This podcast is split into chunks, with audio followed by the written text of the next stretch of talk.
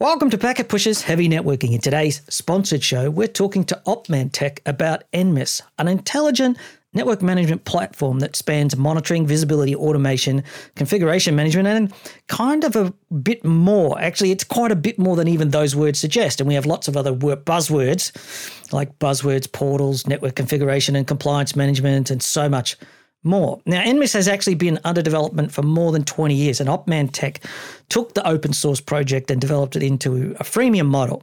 And that shows in the product. One way I could talk about this product is to say lots of buzzwords around visibility, observability, and AI ops. And it, it kind of does those things, but NMIS really does what network engineers do. It, it literally follows what we do every day. And it's grounded on the reality of day to day work and it's not attempting to become some Uber proto cloud thing, SaaS model, all encompassing demon that sucks you into the dark. It's just trying to do what network engineers do every day. At least that's my take on it. And so joining me today is Keith Sinclair. He's the Chief Technology Officer and the progenitor of NMIS back in the dark times of networking when SNMP was the only API. But 20 years later, well, that's what we're here to talk about today with the Opmantek product. So, welcome, Keith. Let's dive directly into a short summary of what NMIS does, and then we can dive deeper into the best bits. So, tell me very briefly what is the Opmantek portfolio? So, uh, thanks, Greg. Uh, Opmantek develops network monitoring applications, which businesses use for managing fault performance, configuration compliance, and automation. We support multi vendor, multi tenant, multi server solutions. The software works on a standalone server or can be installed onto multiple servers to scale to suit very large environments. We support all sorts of protocols, all the common protocols you'd expect, like SNMP, WMI, SSH, uh, RESTful APIs, and all the rest of them. Um, mm-hmm. You know, the data is available then to use for charts, for graphs. Uh, people really love the geographic maps that we've got. Um, we've got canned reports, we've got custom reports. You can do top end performance. Uh, all the data is available to use in APIs, so you can put data in, you can get data out, and you can integrate it with all your other applications. Um, and lots of our customers love our uh, event management system because it lets them integrate with systems like ConnectWise, ServiceNow, and lots of other incident management systems. Okay, so what I'm taking away from what you've said is you've got a network monitoring, network visibility platform and you've been developing this product for about 20 years. So you've sort of been tracing along with the industry as we've gone from SNMP into the more modern API centric world. Is that a reasonable statement?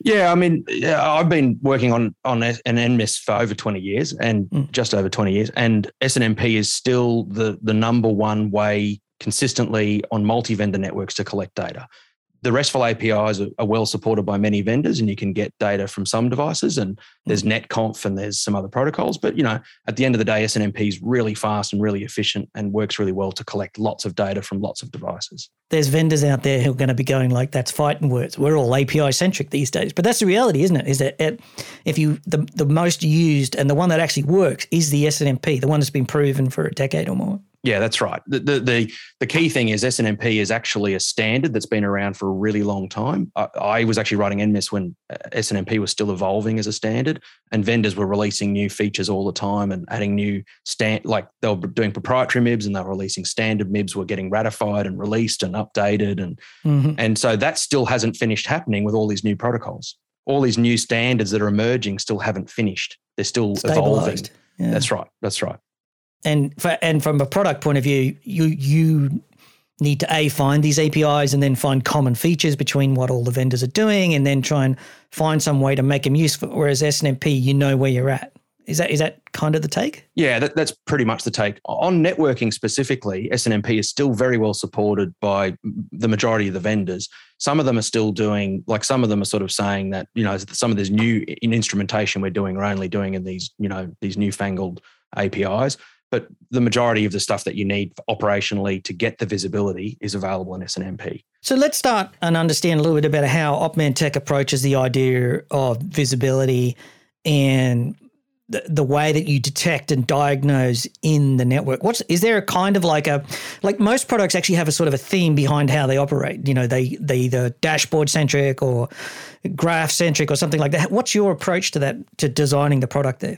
We've evolved it over the years, but the thing that we we work on right now is detect, diagnose, and act. And we we refer to that as operational process automation. So we detect problems, we diagnose what the problem is, and then we take action. And then that's really the core thing that we do today. So the detection provides visibility. So we mm-hmm. poll data, we monitor logs, we go through, um, uh, we take traffic lights. So it's really important to get those traffic lights. You know, I remember a long time ago when I first started, you know, the, the, at the birth of NMIS, and I was, my boss said, oh, I need traffic lights for the network, and and they're there. So those traffic lights, red, yellow, green, uh, they're there telling you what's going on with the device. You're not guessing what's happening with the device. So that's your visibility, and that's available across all the devices. And we we push those traffic lights out for everything. So when you say traffic lights, you're simplifying a state of a device or a connection or the network end to end network to working, not working, or not sure. That's right. That's right. So we just we boil it down to reachable, unreachable, and degraded. So you know, unreachable is obvious; you can't reach it, and and reachable means it's healthy and reachable and yeah. happy.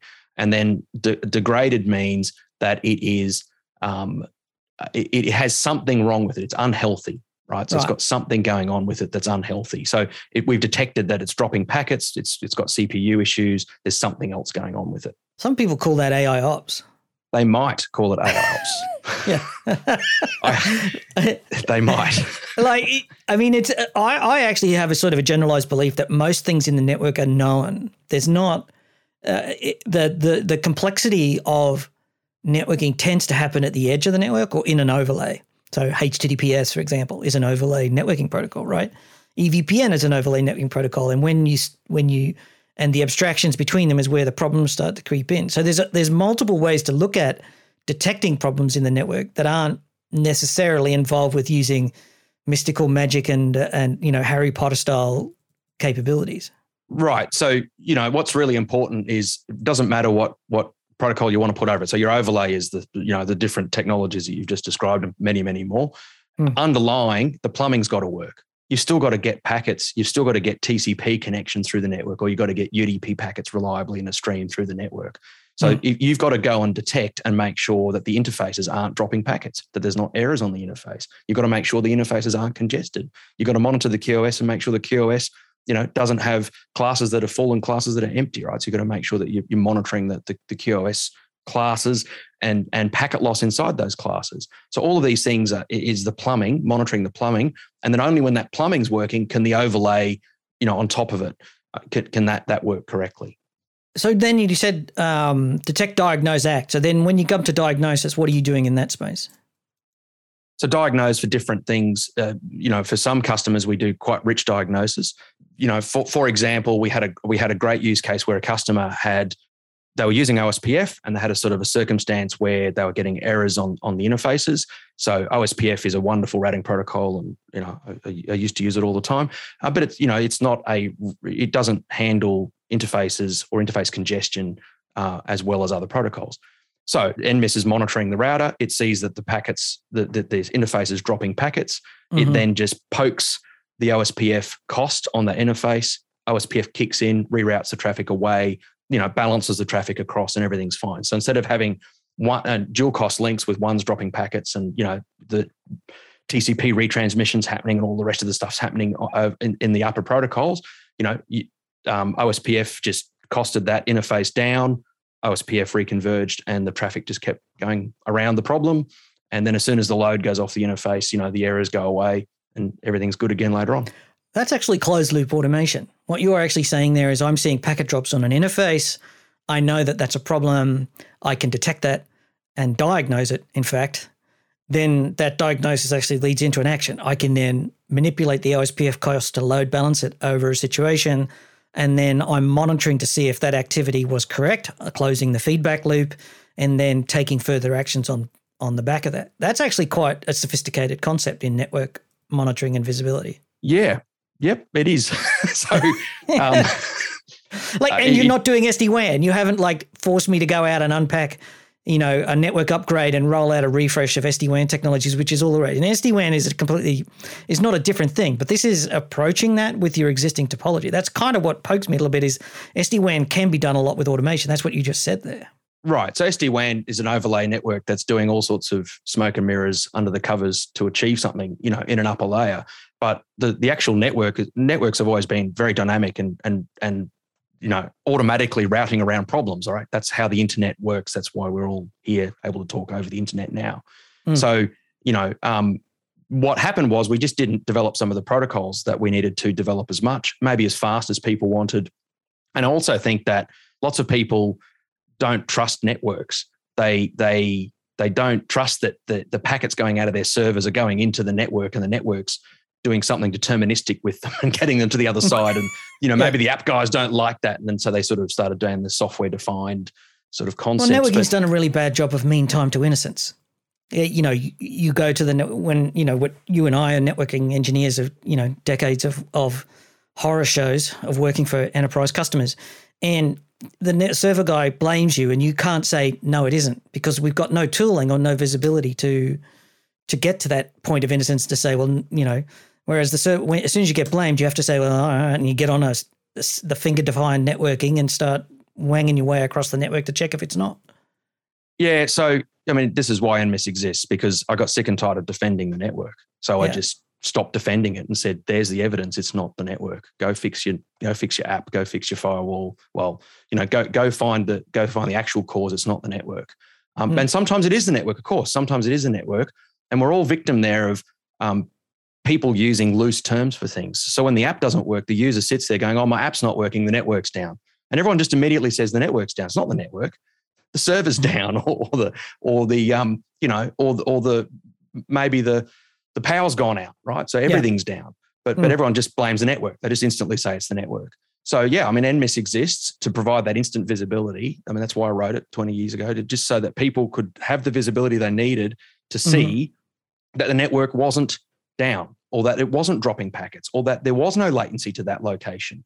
And especially when we talk about um, when we talk about the the protocols necessary, you you just you can use the real basics. Like ICMP is wonderful, Hmm. And hmm. ICMP gives you everything you need to know about packet loss and response time. And then, of course, you can do more sophisticated things with it. So, one of our customers sort of took this to a, um, a great extent and they took our technology and they wrapped it up into the whole diagnose, uh, detect, diagnose, and act. And they did what they call WAN circuit monitoring. Um, and an engineer named Hari did a, a fantastic job on this. And the packet loss they, they so they monitored for packet loss and they monitored the response time. They monitored the BGP protocols. They monitored that the BGP peers were up and down. They monitored mm. the BGP messaging to make sure that the messaging was okay. Um, and then what we did is we we helped them with some technology around um, what I call dynamic baselining, what other mm. might people might call you know something else like machine learning or something. machine but, um, learning. Yeah, ML yeah, machine ops. learning. Yeah, yeah, yeah AI, yeah, AI. Yeah, yeah. Yeah, that's it. So some such it, it's yeah. some really, really, really sophisticated, really, really fast maths, and um, well, actually, it, anyway, it, and it solves the problem. So when when they had a change in different metrics, different types of changes, so delta changes, comparing the metrics to the previous time or even to the time last week, and if that changed by more than a certain amount, then it would raise an alarm for them. So, you know, and would, we would use standard deviations. So all of this was kind of dynamic. So basically, um, they took all of that and they put it all into uh, monitoring through drive, drive all event driven. So everything was going through in a full loop. Then when when they detected a problem, the the event management system will say, well, let's go diagnose that and make sure that it's still down. Mm. So they do what mm. they call, you know, confirm. They sort of like verify node down and verify BGP peer, and then they would just do simple things like, you know, run the trace route and the pings automatically. The system just does that for you. opEvents just runs the the task automatically, collects all of that data, attaches all of that to the event, the original event of some the mm-hmm. that raised raised this, and they put all of that into the um, send it through into ServiceNow the operators that are running the network that are responding to customer requests and so forth, they just open up ServiceNow and they see an event, an incident they have to work on. They click on it. Right. And then they just opened up opEvents inside of iView and they were just now looking at all the details they needed to solve that WAN circuit problem. Right. So there's and so this is not a visibility. This is much more. This is much more into the observability argument, which is I'm not just sitting there showing you speeds and feeds, interfaces and CPU, and then charting them on a dashboard. You're actually completing out the portfolio with this idea of feedback loops. If the network does this, tell me something, or integrate vertically or sideways, send messages out to another system. Um, and that's usually, in my experience of talking across the industry, as a product that's had years and years of development, because you're you've had the time. And startups don't do that. They say, you know, we don't talk about that on the shows because you haven't they haven't had time to develop those features. They haven't had time to develop the ideas. So mm. it's you know you, you, you innovation is having an idea and then and then executing on that idea. And you know startups all talk about innovation, which many startups are very innovative, and but they very much focus on on one thing and they kind of miss the side opportunities, and that's okay. Um, you know, before we started Opmantek, we already had software that was out there. We had a long tail, lots of people using the software. All the basics were done in NMIS. Mm. So then we added value, you know, the products that we've developed, all the commercial add-ons that add value to NMIS and the data and do things that NMIS doesn't do. Like NMIS doesn't have an event, a full-blown event management engine that responds to syslog, for example. It never did. So, mm. you know, we we added that value. And and those are the things that it's actually these are some simple these days people call it pipelines, right? So you, you have a pipeline that the, mm. you know, the tech diagnose and act as a pipeline. So you're doing something with the data you've already got. Don't go get more data. Just use the data you've already got better. Yeah. Right. Because um, networking and, devices do a pretty good job of logging to syslog or yep. even sending SNMP traps, God forbid.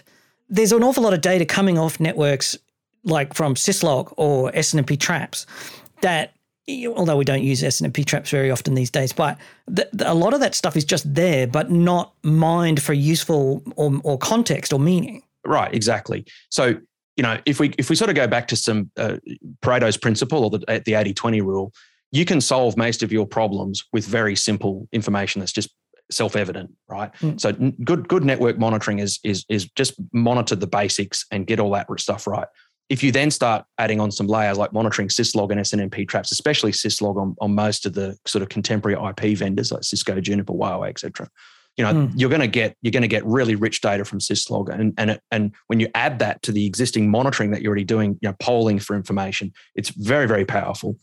And then now you're getting the syslogs unsolicited. So when it detects something going on, you can now take instant action on that instead of, you know, maybe waiting for a poll cycle, which could be a minute or five minutes, you know, which is still pretty responsive. Um, so yeah, you you you get a lot of stuff, and those those things work. They work all the time.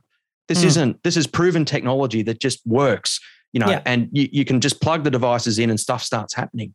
And then you know the, the, the policy system. So big big part of the way our systems work are, are you know uh, what we what we refer to as expert systems or rule based systems, and and these are very powerful because they're very deterministic. So that's a good thing when you want to understand why something happened and when it happened.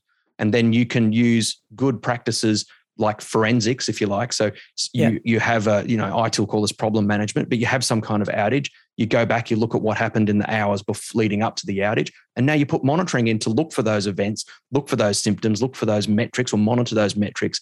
Look for why you'd lost packets or maybe the classic one that we've seen a lot of firewall vendors and, and um, load balancing vendors is you really got to keep a close eye on the session counts right how many how many things are going across that you know that how many sessions are loading up and how many translation tables you've got at the end of the day that's what it's all about because it's in software you said a key word there that I actually want to pick up on. You said deterministic. The event system is deterministic. Now we see a lot of people running around with a woo-woo wand, going, "Yeah, we we have AI ops," and it's very un. And, and the challenge that I think most network engineers have with th- that sort of marketing around, "Oh yeah, we feed a data lake into an algorithm and we take models and then we ship them back out to you." And the challenge that I've always got with AI ops, and this is deviating slightly, is that if you take your data set from existing networks and say, this is what the knowable problems are. The, the challenge there is that most of our networks are ugly and messy and evolve. They're not designed intentionally. They're more the result of exigent engineering. You know, they work by accident rather than work by intention. And if you feed that into an AI ops model and AI ops is trying to extract meaning, you end up with what uh, in the uh, the classic example here is they did a, a, an AI program over chest X-rays, and the idea was that it was going to be able to assist doctors doing chest X-rays.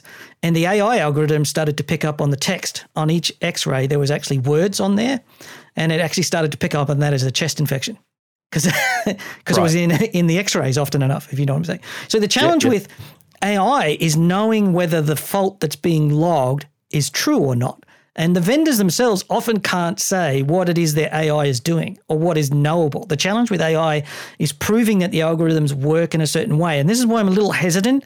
Like, I like the idea of AI ops. I like the idea that big companies are throwing tens of millions of dollars into development of expert systems, or what we used to call expert system, but they're not deterministic. They're not knowable. Is that fair criticism, do you think? I think it's very fair criticism. Um, I could I could segue into a, a long discussion about this, but let me just try and uh, bring a few thoughts together on on why determinism is so important. So determinism is really really critical because when you're going to restart a server or reset an interface or modify a routing protocol, you want to know that that happened. So if you look at the scientific method, it's kind of you know it's not old fashioned at all. It's incredibly new fashioned and it it works and it really helps society and the world a lot. And in fact, networking's built on it, everything's built on it. And, and that is about taking observations and verifying and validating that those things happened or didn't happen. And then drawing drawing conclusions from that. Right. That's that's mm-hmm. the scientific method. That's you don't want to go start rebooting a server because you think it's down or you think it's broken or you think something's wrong.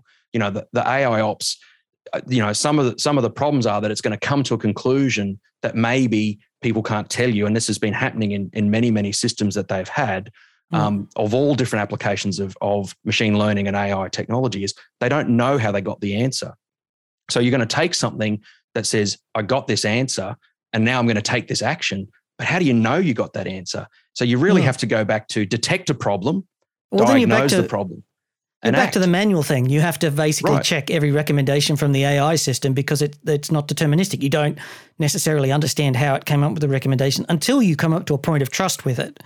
In which case, why didn't you just manually define the process in the first place? Like, right. So I think the value in AI and machine learning is assisting the human.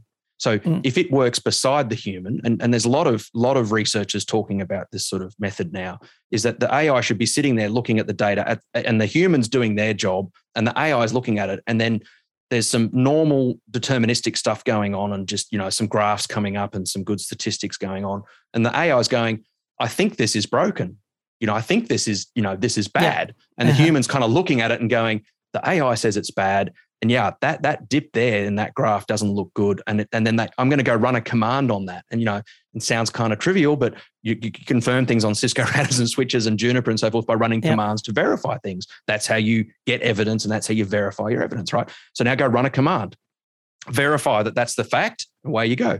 So this sounds like your opEvents product, which is able to take all of the events in and di- come up with a way of decoding the events into meaning. Because one of the challenge with event management is coming up with useful alerts. We don't need one alert. Actually, what we want with alerts is just one alert, not many alerts. Yeah. So opEvents is a um, uh, a very sophisticated and very streamlined event management system. So it works on a, on a process of normalizing all events that come in the front. So now you have a standard event model um, that you can use for all events. So all events have at least a minimum number of properties to make them useful to the system. We also throw in stateful handling, and that's native. So stateful handling is native, not added on the top.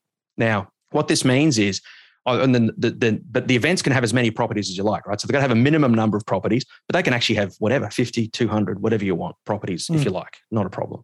So this is a kind of a big data answer, not a not trying to fit everything into an SQL table. This is a big data solution. You're just saying, I'm going to have whatever I need. No SQL, whatever I need is in there available.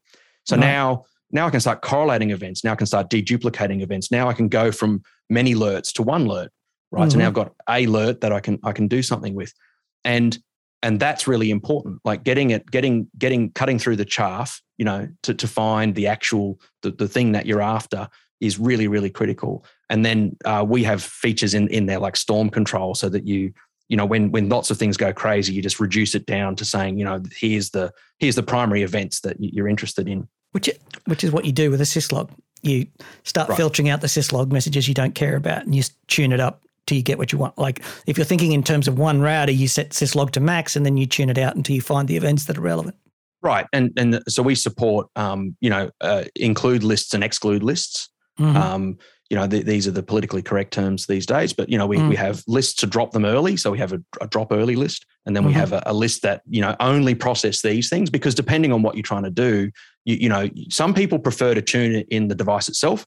And you can go to Juniper, Cisco, or whatever, and say, "Don't send me all of these different alerts." Some people go, oh, "That's too hard. I'm just going to turn it all on. I want the app to tune it." Right. So we we support, you know, we support both. The the really critical thing is how do you then confirm something? So I've got the event, it's coming in, and I've determined that this is going on. Like this is a fact. The yeah. node is down, or the or this, this BGP is down, or the CPU is high. These are facts. These aren't guesses. These are facts. So now, how do what? What do I do with that? What can I do with that? Now I can either take action. The action could be as simple as tell a human, or it could be as as like we described before. It could be as you know something more complicated like reset the routing protocol, like just clear the interface. It could be um, you know, the classic one might be just restart the database. If it's a server, you know, an application, I've yeah. got a problem, restart the so database. you do you do a lot of this stuff for servers as well as networking gear. This is not just a networking yeah, product yeah. per se. Yeah, yeah. You can I can use Opmantek to manage servers as well. Yeah, yeah, and Linux. Um, you know, we do like we're sort of Linux native and, and big Linux fans, and um, and I, I'm I'm really happy and and so happy that Unix. I've, I've been using Unix my whole career, and Linux is just really taken off and hit its strides and especially the last 10 years but you know probably a little bit longer but the last five years it's just accelerating right? It's just the, upturn. Yeah, yeah. i think every, everything's on linux. So that's that's really powerful and, and that's because it's deterministic right? That's because the operating system like cisco routers and like juniper and like the other routers you have a configuration you put the configuration in and most of the time it does what it's supposed to do. Yeah. One of the interesting things about networking devices in Linux is that the configuration is defined by text and it's knowable. So yep. I, that leads me into two questions. One is I want to talk about uh, network configuration and compliance monitoring in a minute, but I want to ask just a couple of quick questions around OpFlow. There's a NetFlow analyzer and connector in there. Is that what I expected? Does that mean collectors wherever I want, sending data back to an analyzer in a central place and doing all the analysis?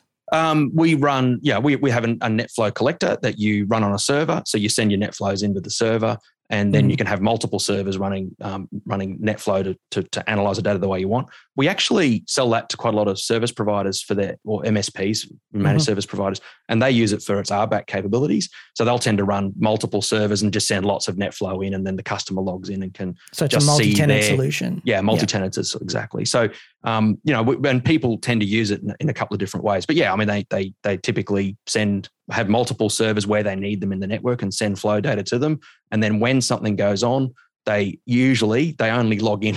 you know, when they, they've received some alerts about congestion on the interface, it might be dropping packets, QoS is dropping packets, whatever. Then they go and have a look at NetFlow. Usually, people use it to, yeah. for diagnosis. Yeah, you don't start with NetFlow; it's the next level down, and then underneath NetFlow is packet capture, and that's the weapon of last resort, not the weapon of first resort because it's just too right. much information most of the time. And high availability. If at this point I'm interested in hearing what Opmantek does around HA, am I able to scale scale up and scale out? Is the other side? Yeah, so we support we support horizontal and vertical scalability. So you can you can on a single server you can do quite a lot and run quite a lot of things. So you can manage lots of nodes on a single server. But it, sometimes, where even if you're a smaller network, you might have DMZs or, or whatever you want to call them, security zones. So mm-hmm. you might want to have collectors and so forth in those security zones and, and then have data come back through to the to a primary server. So we support multi-server for um, just not just for high availability, but just for multiple server requirements like um, security zones and so forth. And then we also support what we call mirror servers or redundant polling. So you can have hot, hot, active, active uh, pollers that are polling the network. And pe- mm-hmm. people typically turn this on for their core network. So they'll typically say run, you know, um, redundant pollers for the for the core network and maybe the distribution network, but not the access. Right? They don't worry about the access. They just don't want. They always want to know if something goes on.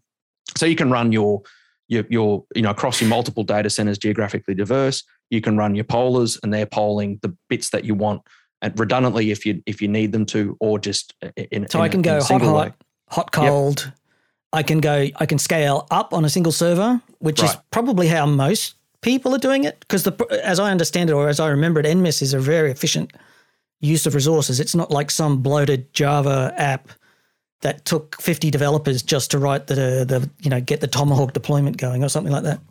Yeah, that's right. No, it's it's very efficient on, on resources. You can run uh, thousands of nodes on a single server.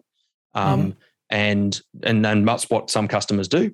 Uh, many and then and then if you have lots of nodes, we have customers running hundreds of thousands of nodes being managed. You know, they're obviously running. Um, you know, some of those they'll sort of set up the system. You know, sometimes these are service providers and they're, they're managing CPE, so they can run four and five thousand CPE on a single server, mm-hmm. um, and then they'll run multiple servers. So they'll they'll figure out the balance of their virtualization platform, whatever they're using, their hypervisor. They'll figure mm-hmm. out that balance of the of the mix of storage, CPU, and so forth, memory, and then they'll they'll say that's the size of our poller, and then they'll now just replicate that and they'll put that. And you've got nodes. the ability to distribute pollers separately from other actions as well. Yeah, yeah. Everything's just a Linux box and it's all configuration. There's no no layer two connectivity required. It's all just layer three connectivity. Yeah. So you can have pollers wherever you want, whatever IP addresses you want, and everything just works. Yeah, what I'm drilling in there is there's a distributed idea of distributed pollers, but a central uh, core engine that all the poller data is then forwarded to. So you can share the That's load. Right. You can have a central server, just one big server for uh, the, the, what the network operators use. But out there, you might have 10, 20, 30 pollers in geographic regions, so you don't have, you know, all the polling data being backhauled over large distances. That's right. So you um, your operators are always just accessing the primary server and they're seeing the data from all of the pollers. They don't have to log into each individual poller. Everything's single sign on. They log in once, they just see all the apps are single sign on. So they're logging into a primary server. They're, mm-hmm. they're dealing with typically they should be looking at event streams and they're looking at you know what we call a current event dashboard and they're seeing events and they click on an event and then now the, the system just shows them what they need to see you know, and they don't, they're not, they're not jumping between, they're not jumping around between servers. They're just staying. So if I was an MSP, server. I would put a poller on my customer site, and then that poller would then feed back to my central infrastructure. You can do that. Um, yep. Many of our many of our customers actually find um, MSPs actually do them centrally because we support multi tenancy on a single server.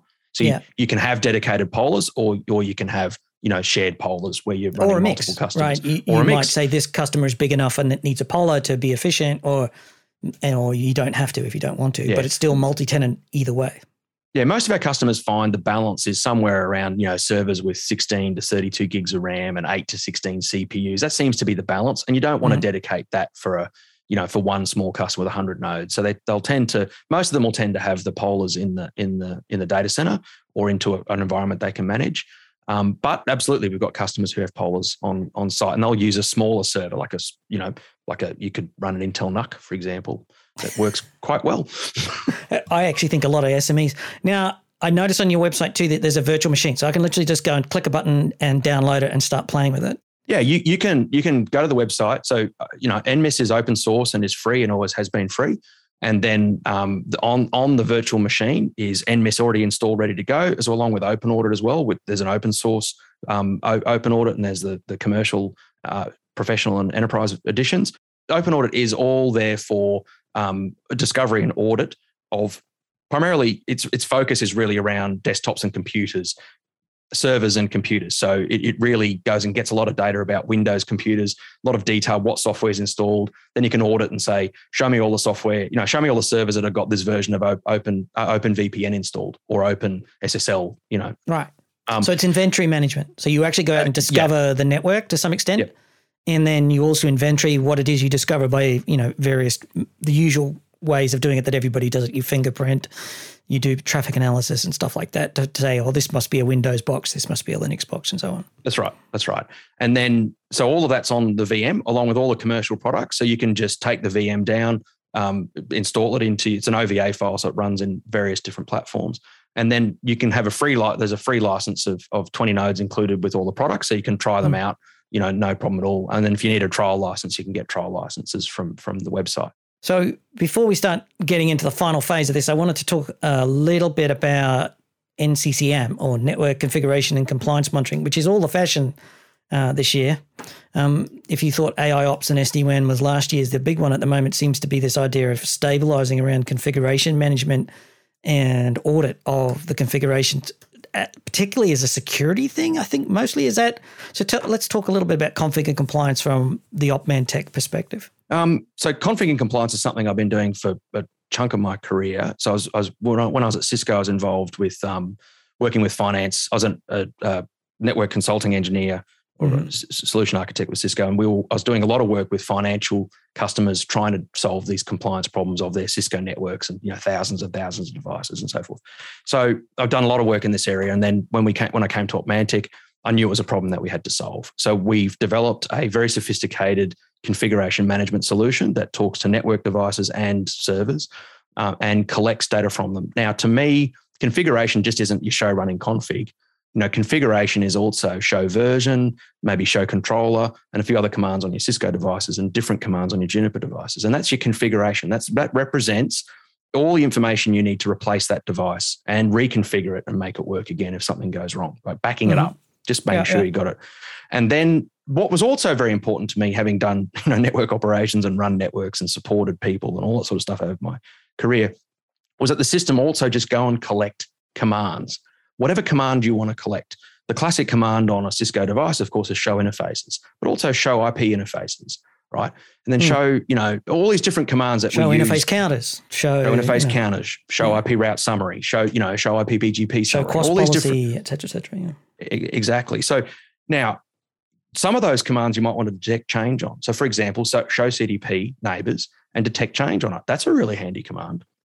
And so we can do to change detection on configuration commands or on these other commands, what I call operational commands, like show interfaces, show CDP neighbors. They're sort of that's the result of the configuration, right? That's the result. That's the system now running, and this is other systems running, and this is what's going on.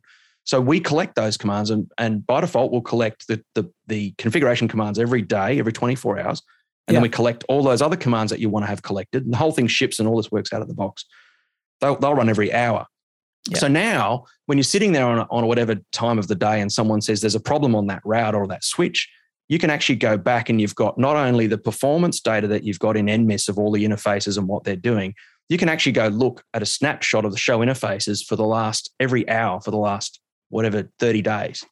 And you can actually start to see maybe when the interface went bad. You can see, you know, maybe which one of, so when you're getting the, the, again, the classic would be you've got your, your NMIS is telling you that you're dropping packets. It's packets discarded or packet errors. That's the SNMP MIBs. That translates to about half a dozen different counters in a show, show interface command on a Cisco router. Hmm. And by tracking that over time, so it's not right. just read the configuration, you know, the running configuration or the written configuration of the unit. You're also collecting a range of status information which, from which you can then extrapolation. But the flip side of this is you've got all that data stored on a central server and you can start to audit that. That's right.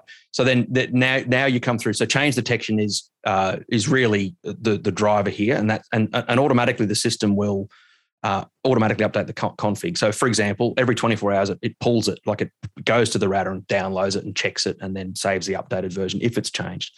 But if, if you uh, we're monitoring the device, we look to see if the config's changed. If we see it's changed, we grab a copy and we send an alarm or send an, e- an event saying the configuration has changed. Mm. And hmm. we tell you which command it's changed on, and we tell you how many changes have, have been made. So now you you have real time change detection at quite a granular level.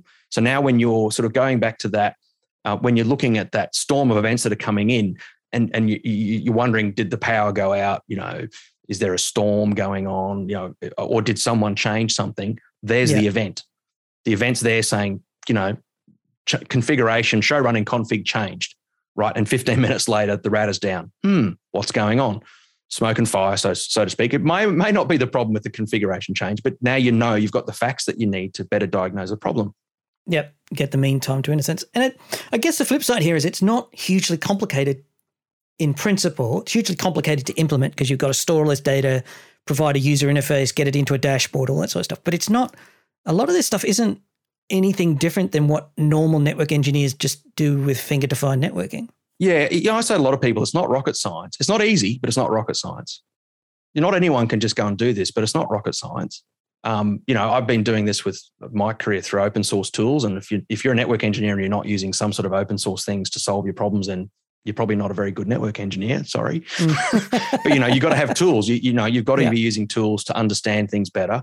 And well, I've i think been, the days of the days of old where you had the you know the CLI and that was all you had. That those right. are passing us by. In fact, they probably passed us by for most reasonable sized or for mission critical networks a while ago. So you don't hear of uh, telco backbones being run by network engineers with very fast fingers and and memorized IP addresses these days. No, I think the number the numbers changed, but uh, I think once you get past about 100 to 200 devices, most people can't keep all that stuff in their head anymore. You know, it depends on the human, but you know, maybe for some people it's 50, maybe for some people it's 300, but not all the people on the team can keep all that in their head, right? so, yeah. and usually what you end up with, and I've, I've worked with lots of small and large network teams over my career, and, and you'll find some people that know everything about the VPN parts of the network. And some people know everything about the, the core switching. Some people know everything about the core routing, but maybe not everyone knows everything about everything. So they're all relying yeah. on tools to fill in the gaps for the bits they don't know when they're on call or when they're called in to help out. Um, so that configuration system is there, keeping all of that up to date, real time documentation, real time what's going on, what happened, and it's all there all the time in the system um, that you can go and look at and refer to. And you can also do side by side comparisons. That's just, you know, just a side by side diff of the same command collected now and two hours ago or now and last week. Or you can look at the command collected on the two core routers on the same interface.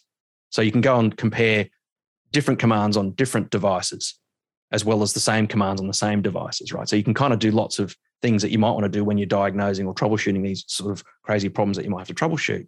Mm, and the mm. big thing is everything over time. I've been, you know, one of my mantras is is everything over time. You've got to have data over time. You've got to see data over time and see what's changed over that time because that will tell you where the problem is.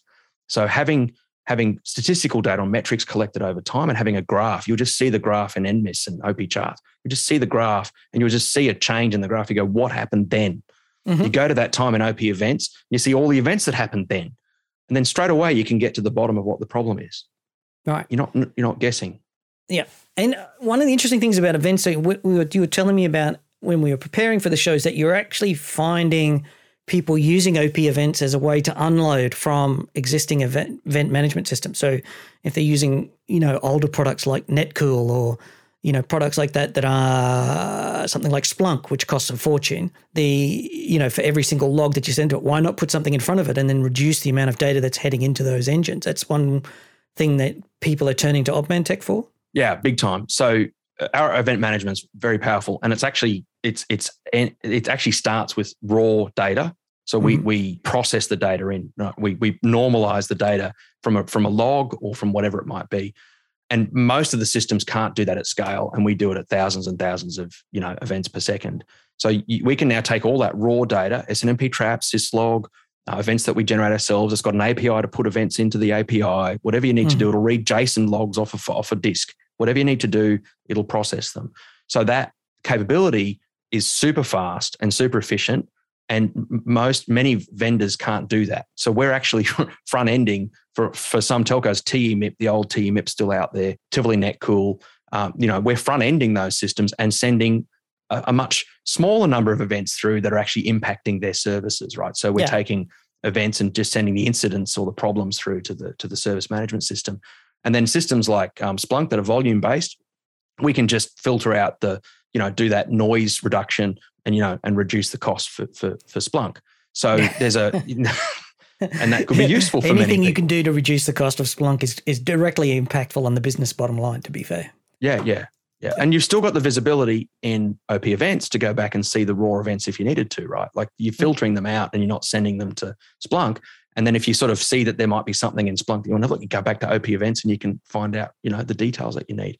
So yeah, that's a very powerful capability. And then people are doing a lot of um, work into service desks like ServiceNow, um, yeah. Jira.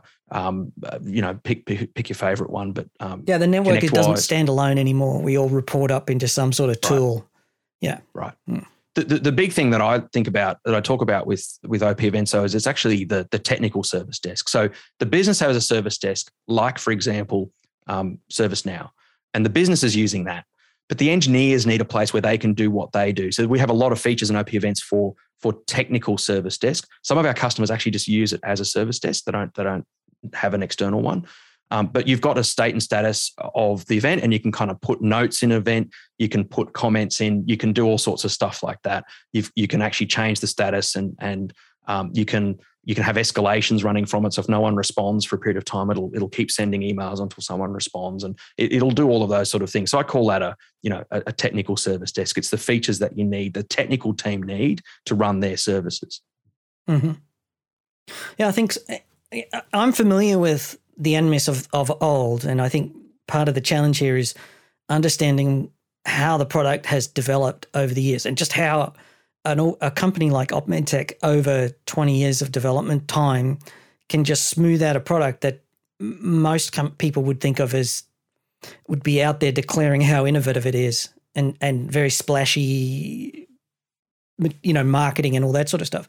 And yet you seem to have all the things that other people have but uh, just getting on with it. Yeah there's a pragmatic approach there in some respects. Um, yeah. you know we, we solve problems and we we have we've had a long tail. So Opmantek's been lucky when we started that we had customers already using our products. Like that's yeah. not normally startups don't have that luxury. And we and I'm, I'm not actually saying it was a luxury; it was hard work. But we we very quickly figured out that people wanted add-ons to the to NMIS. They didn't just want NMIS; they wanted the reporting and they wanted maps and they wanted these other things. So we very quickly started adding commercial products to NMIS. You know, pretty like you know within a year, yeah, within months of me starting there, we added commercial products. So. Yeah that that's been really critical to people.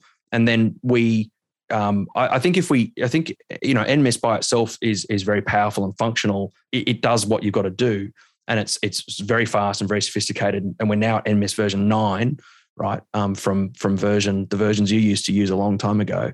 And yeah. so it, it's you know it's evolved a lot, and it's it is very sophisticated and it's super snappy. And um, and the funny thing is, engineers tend to like the GUI and operators and managers tend to not like the GUI. So they tend to use the commercial products because they prefer the commercial products. But I find when I talk to engineers, the network engineers, they're using the the you know the efficient, pragmatic GUI of NMIS.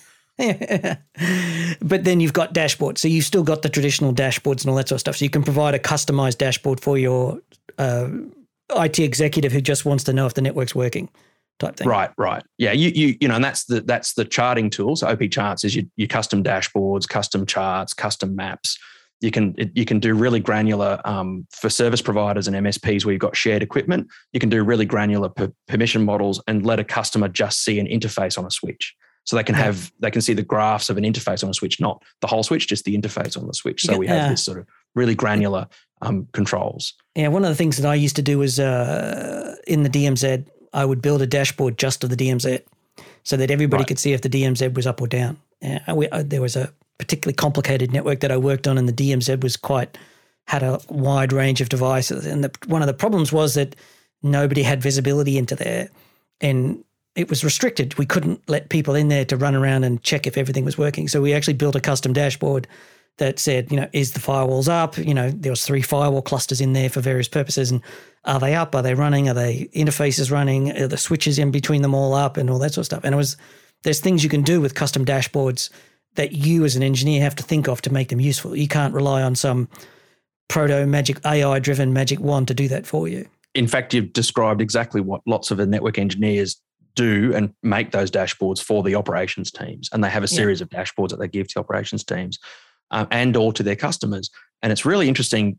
I find it really interesting because often our, our customers are wanting to show less information to their customers. So they often, and so we've got a lot of features that actually remove what all the rich data that we provide. And they yeah. provide like simplified dashboards because these are commercial service providers and commercial MSPs. So they don't show all the details. They just, they remove, you know, they, we've got options to, to, to dumb the tools well, that's down. what they get paid for. That's You're what they paying get a managed for. service provider to do it for you. They, I don't want to know. You know, if I lease a car, I don't care how the car gets fixed. I just want the car to get on the road and work. You know, so Right, right, exactly. And then so they do that through maps, and you know the executives love to see a map. You know, they they love to see you know some pie charts and some things like that, so they can go and put those yeah, things in. Yeah, yeah. yeah. red green traffic lights is all about the executives, to my mind, and, and and for down on the operations help desk, also very useful so they can drill in. Okay, Keith. Well, I think we're running out of time for this today. It's great to chat to you again. Um, what the audience may or may not know is that you and I actually go back a long way. We were actually uh, colleagues in a company back in the deep dark times, back when enterprise engineering was a different different world than it is today. But uh, if people are interested in finding out more about Opmantek, where can they go to get more information? best place to go is to the Opmantek website. So that's uh, opmantek.com. We've actually put up a site there for packet pushers to come to. So that's opmantek.com slash packet pushers with a dash in the middle. Um, but if you just get to opmantek.com, you can find all the information about our products. You can download the VM and get started with the products in your home lab, try it out at home, and, and, and it's no cost to try it on all the enterprise features for no cost. That's Opmantek, which is O P M A N T E K dot com which is as it says, and then as Keith said, packet dash pushes, which is a special landing page, uh, which helps them to know where you came from and gets the idea of how we're here. We do rely on sponsors to be able to bring you the packet pushes every week, and we appreciate your support and uh, and your support of our clients because um, that's what helps us be here every day.